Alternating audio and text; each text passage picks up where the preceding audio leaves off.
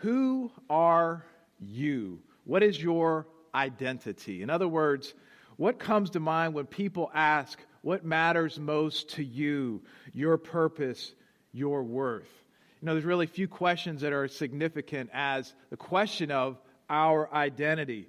And for most of Western history, the question of our identity was inextricably linked to the fact of God and our Creator. He's our Maker. We were made in His image. And we cannot know our identity apart from knowing God. However, during the last few centuries, uh, that view has come under great attack. Many people now think that you can find and forge your own identity apart from God. And as we survey our culture today, there are abundant options of how to wrap your identity around this, that, or the other. Some people would find their identity in their job. This is what matters most to them in their life. Other people would say their identity is focused on their family. You know, I am a husband or a father. That is what matters. That is my identity is centered around those things. Other things that people find their identity is their ethnicity. Some people find their uh, identity in their nationality. Some people find their identity in politics, whether it's liberal, conservative, Marxist.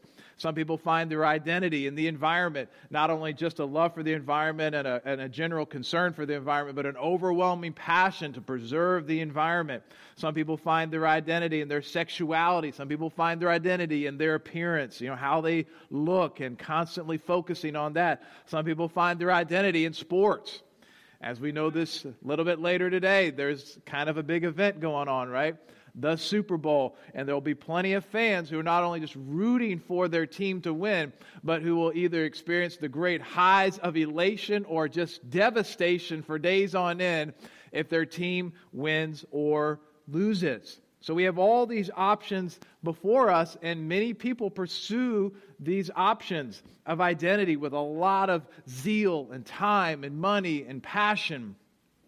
But what's ironic that is in the midst of all of this stuff, we live in an age filled with despair, where there is a lot of discouragement and aimlessness and a lack of purpose and worth.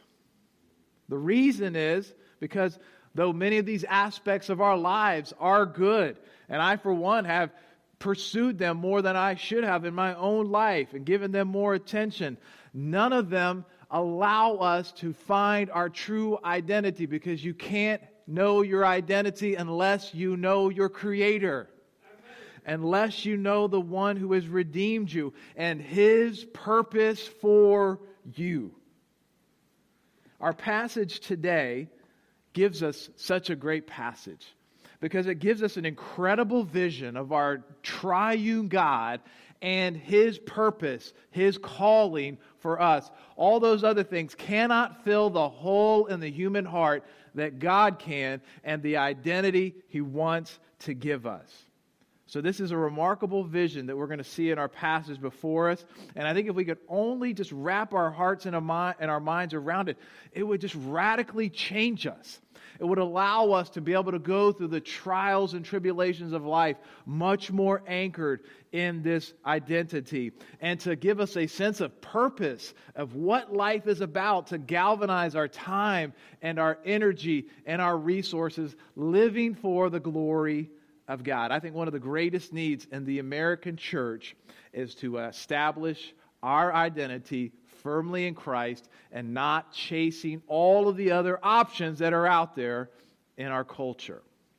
So let me invite you to turn to Revelation chapter 1 as we pick up in our series. We just got started last week with the first three verses of Revelation.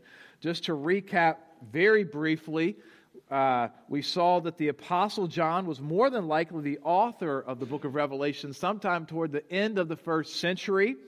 He was writing a book given to him by God to a group of seven churches in Asia Minor. And so this book of Revelation is actually a letter to these seven churches. We also saw that it's more than just a letter, it's prophecy. John speaks of things that will happen in days to come, pushing all the way to the end of time, even stretching out into the new creation. So it's a letter, it's a prophecy, but it's also apocalyptic. We see un, uh, unveiled realities of a world around us that John tells us about. There's all kinds of symbolism with numbers and images and so forth. And we saw that the number seven appears all over the place in the book of Revelation because it symbolizes perfection and completion. And the seven churches not only were real churches, but more than likely was a symbol that this is a letter written to all churches. So that's why we soak it up here today in the midst of 2021. This is a letter still for us. And so, Revelation is a prophetic, apocalyptic letter. A lot going on in the book of Revelation. So, today, we're going to continue by looking at the greeting. And the greeting of this letter is no normal greeting, as we probably should not be surprised in the Revela- book of Revelation where it's so unique. It's a Trinitarian greeting. And then we read this praise to Christ that John utters in this beginning part of his letter. There's only five verses that we're going to cover here this morning because it's just so densely packed with truths. And again, truths that I hope will mold us and mold our identity and to have a grand, glorious vision of who God is and what he wants us to live out in our lives. So let us read verses 4 to 5 as we read this Trinitarian greeting. It says, John to the seven churches that are in Asia, grace to you and peace from him who is and who was and who is to come, and from the seven spirits who are before the throne, and from Jesus Christ, the faithful witness, the firstborn of the dead, and the ruler of kings on earth. And so we have this, again, this letter. We got a greeting, and the greeting we read, grace and peace. John is not alone in writing these words, grace and peace. In all of Paul's letters, he includes that greeting, grace and peace. And it's not just some sort of filler to put in a letter, but this is a Christian introduction of a letter that has powerful meaning and significance. Let me start with the word grace. This really encapsulates the essence of Christianity God's unmerited favor toward us. We don't earn his favor. And our salvation that we enjoy is not because we have more good than bad and God slides us into the kingdom, but it's all based on Christ's perfect sacrifice on the cross paying for our sins that we receive as a gift. It's all grace. Ephesians 2 8 9 says, For by grace you have been saved through faith, and this is not your own doing. It is the gift of God, not a result of works, so that no one may boast. So not only do we become a Christian by God's grace, it doesn't stop there. It continues. The whole Christian life is built on grace. Did you know that? The beginning of it, the middle, and the end, it's all based on God's gracious gift to us to sustain us in this life. And the word peace goes back to the Old Testament and the New, this idea of not just an absence of conflict, but a restoration, a wholeness between God and with each other. And so we are called to experience this in our Christian lives. And they were called to experience this even though they were going through trials and persecution, they were to live out a peaceful life. Now, it's interesting. The words grace and peace always appear in that order in Paul's letters and in here in John. And I think it's for a reason because we have peace because of grace. In other words, grace comes before peace. We've experienced the grace of God in our lives. Therefore, we have peace with our Maker. Amen. And because we have grace from God, now we're able to give grace to other people when they wrong us and when they offend us. And therefore, we can have peace with others. So let me ask you do you know that grace in your life? Have you realized that salvation is not a matter of your good works adding up to more than your bad deeds, but it is simply a matter of a grace gift from God that you receive by faith? That's never been a reality. Today would be the day to receive this great, treacherous gift that is held out to you to believe the salvation that Christ has procured on the cross and he wants you to receive today. Grace and peace.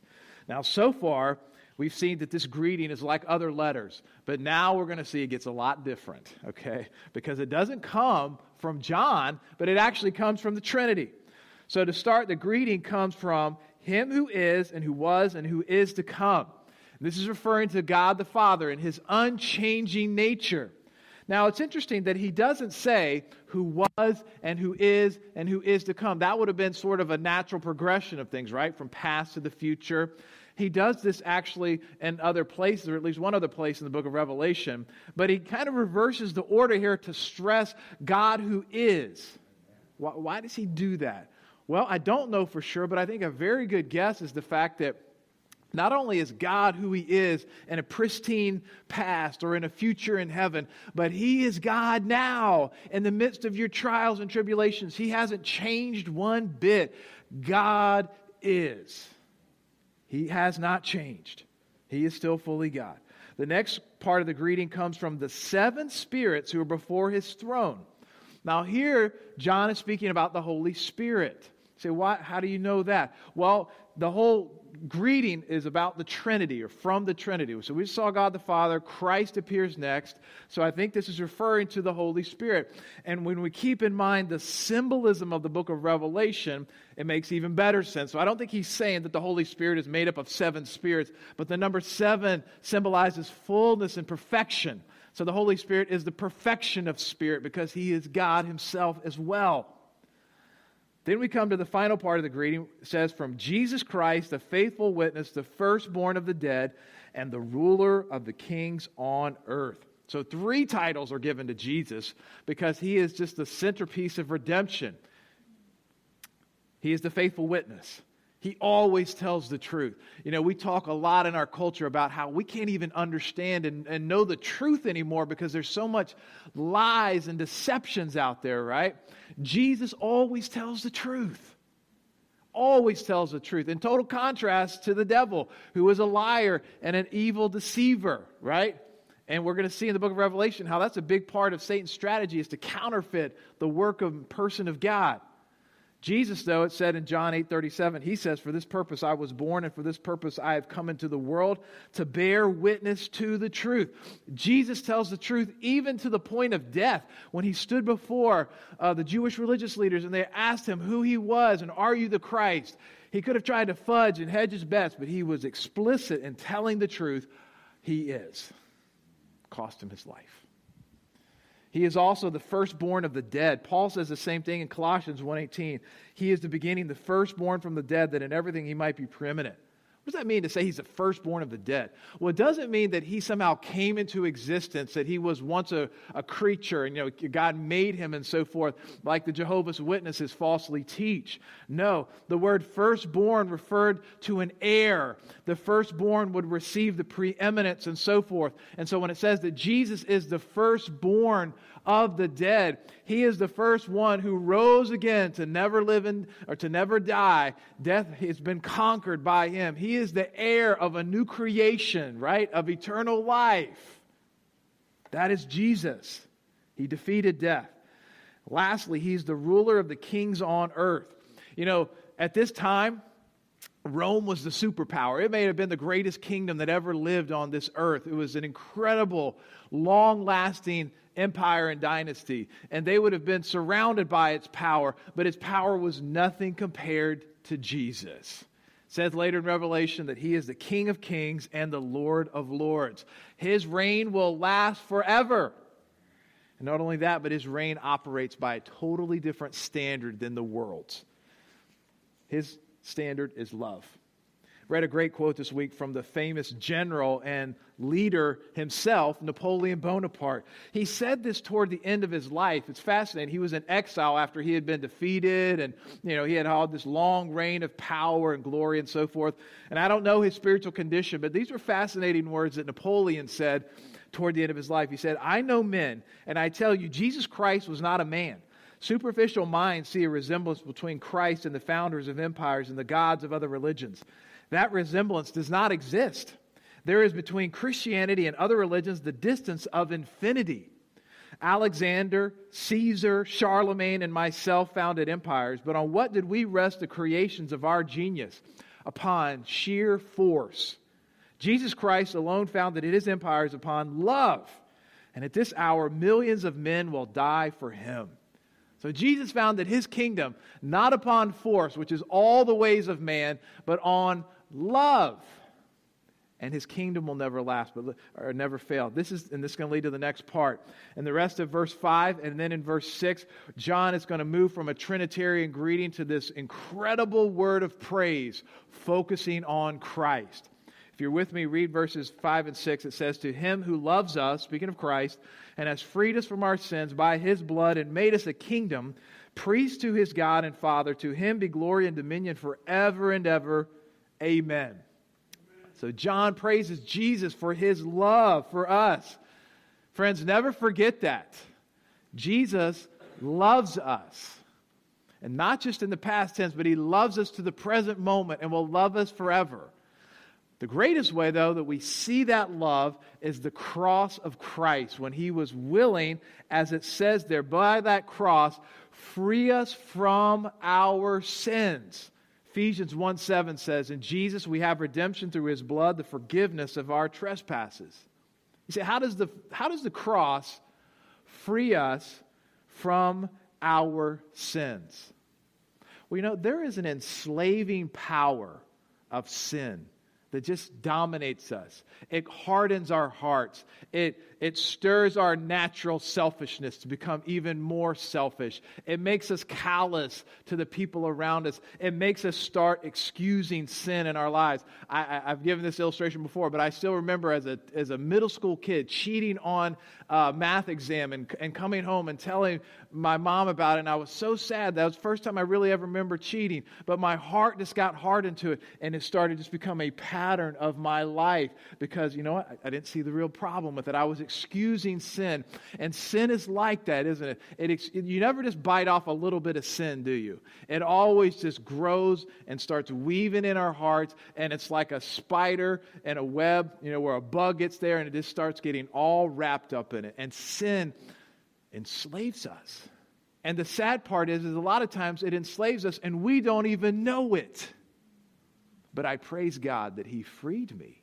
I still have sin in my life, but the power is broken. And for those who know Christ, you rejoice that He has freed you from the power of sin. He also frees us from the judgment of God. Because of our sin, we will face the wrath of God on Judgment Day.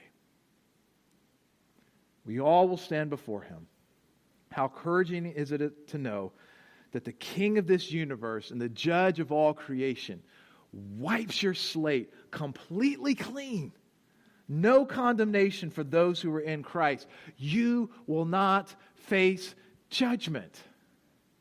Makes me think of a contrast that I've heard before with the first presidential pardon. That you ever heard of this before? In 1830, there was a guy named George Wilson. He was convicted of obstructing delivery of the mail, robbery of the mail, and endangering the life of mail carriers.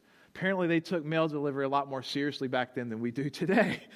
So, anyway, this man was on death row. His accomplice was executed, but Wilson was pardoned by Andrew Jackson because he had some acquaintances who lobbied on his behalf. But interestingly, Wilson refused the pardon.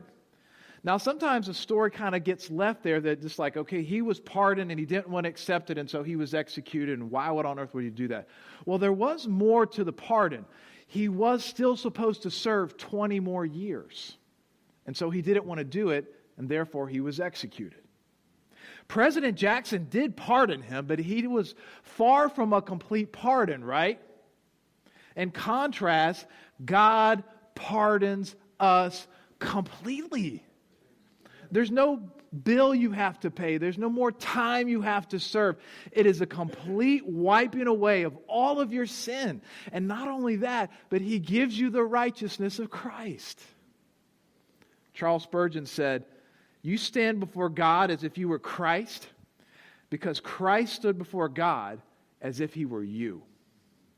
And that is what took place with Christ. And that is why we praise Him.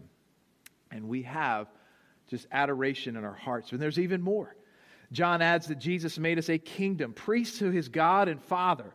I said last time, there's a whole lot of the Old Testament as a foundation for the book of Revelation. Here's a great case. You see, in the, New, in the Old Testament, God chose Israel to be a kingdom of priests. He wanted the entire nation to be his mediators, his representatives to the world, so that the world would look at Israel and think, wow, God has done something remarkable in this country. We want to know about your God. But we know that because of their constant rebellion and idolatry, God took away that priesthood that was meant for the entire nation and gave it just to the tribe of Levi. And even within that tribe, it was just the priest of Aaron who actually served as priest to God. But did you get the memo that something's changed? And the new covenant, the church is the, enti- the entire church is now a kingdom of priests. All of us. And notice it says there, He made us a kingdom of priests. Past tense. We are a kingdom because we are identified with Christ, who now reigns over all of the world. We are identified with Him, so we reign with Him, and we're a kingdom of priests. This is a very important truth that's mentioned in the New Testament in the book of Romans, in the book of Hebrews, several times more in Revelation. 1 Peter 2 9 says, You are a chosen race, a royal priesthood, a holy nation, a people for his own possession, that you might proclaim the excellencies of him who called you out of darkness into his marvelous light. You say, what does that mean to say practically? You know, we're a kingdom of priests. Well, I think to start breaking this down for us, applying this in our lives, we need to embrace our identity. This is who we are. We are an eternal, international, redeemed people of God whom God wants to use to mediate himself to the world so that the world enters the kingdom of God. That's our identity. That's who we are. We've been freed from the power of sin. We worship our triune creator, and we are a kingdom of priests, an eternal, universal, redeemed body of people that God wants to use to mediate his presence and his blessings to a world so that they might enter the kingdom of God. That's our identity. Have you embraced that as your identity? That is what God wants to wrap our hearts and minds around. That is what matters, or at least it should matter, more than our identity with our job, our ethnicity, our nationality, our favorite sports teams, or whatever it might be. And then God wants us to live out that identity as a kingdom of priests. say, how so? Well, we're supposed to mediate between God and the world, right? And so we're supposed to mediate the world to God. I think we do that by praying. We're to pray for the world. We're to pray for individuals in our lives, friends, family members, acquaintances, that they would know this great triune God. Are you doing that? On a regular basis, praying for people that God would open their hearts and minds to enter the kingdom. And so we're also supposed to mediate God to the world.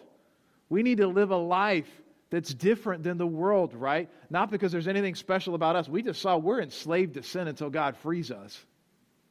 But once we have been freed, He wants us to be salt and light. And He also wants us to display that with meeting people's needs and taking care of them, to be open hearted, open handed, and generous, and also to declare the good news about a kingdom that they can enter into.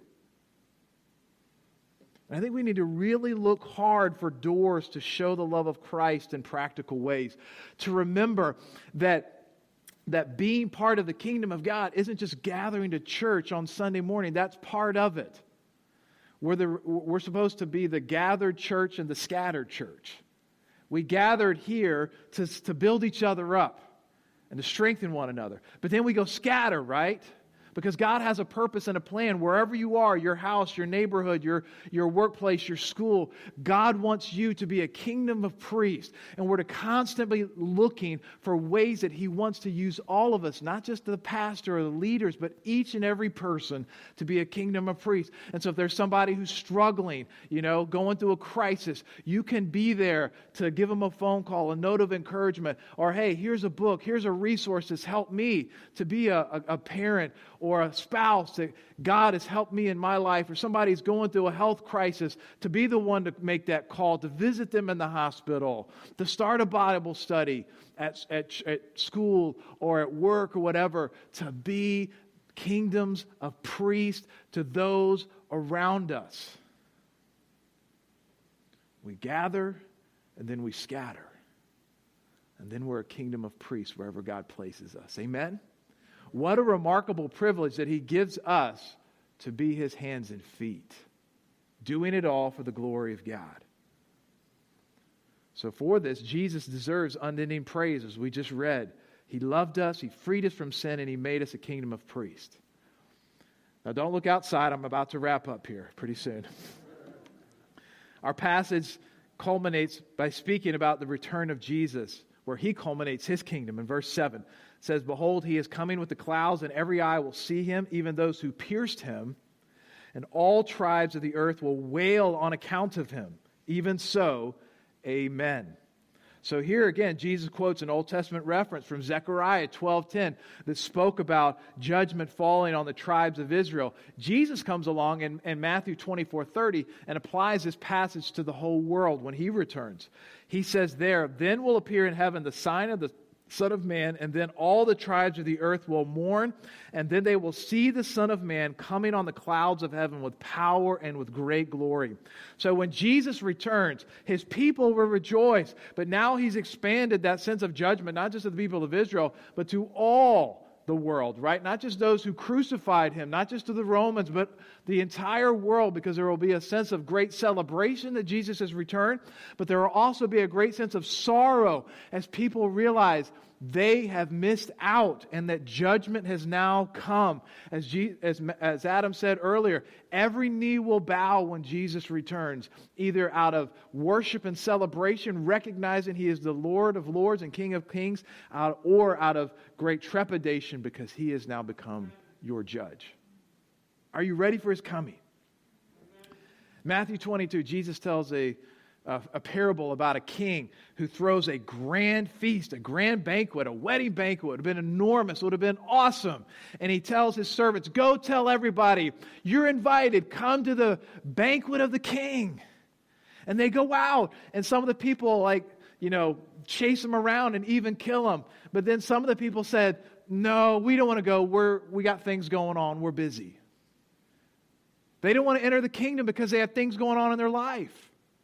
And in my experience, that's common in our culture. Not so much that people want to attack you or antagonize you or debate you. They're just busy with life and things are going on. And, and, sort of they, they've bought into this lie that, you know, life, I just jump on and it's like those, you know, the walking sidewalks at the airport, right? You just get on it and it just takes you. And that's what life is like for a lot of people. They just get on it life is busy and there's always something going on. There's a new thing to be distracted by. And they think, well, one day I'll get to that, right? Right? Maybe later in life or when things slow down and they're on this just moving sidewalk and they think it's just going to go and go and go and for, go and forever. And there's always a point where they can stop and say, now I want to be ready for Christ and his return. But the Bible says that we won't be ready if we think that way. That one day the sidewalk will stop because God is going to stop it. And we need to be ready when that day comes. He's inviting you to a great feast. There is nothing on this earth to compare to what God has in store for those who believe in Him. So if you're falling for the passing, temporal, frivolous things of this life and thinking, oh, I'll always have another time, stop today and receive Christ as your Lord and Savior. Make sure you're going to that grand feast.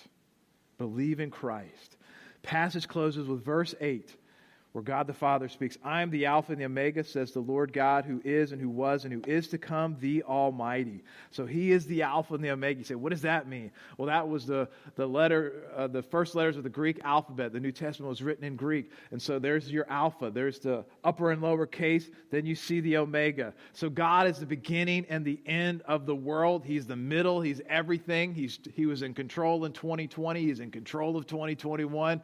And He not only is in control, but He's driving it to a great end and purpose. And, and this is amazing because in past and present, people look around the world and they think there's no purpose, there's no goal to this world. And the Bible screams, absolutely not. There is a goal and a purpose. In the ancient days, the Greeks would have thought this world was just cyclical, it's just in this never ending cycle of beginning and end, beginning and end. And they're just caught in this trap. And even today, people will look around and think, well, this universe has just always existed and always was, and so forth. The famous atheist uh, Carl Sagan, scientist, said the cosmos is all that is or was or ever will be. So for him, basically, the universe is God. It's always existed and it always will be.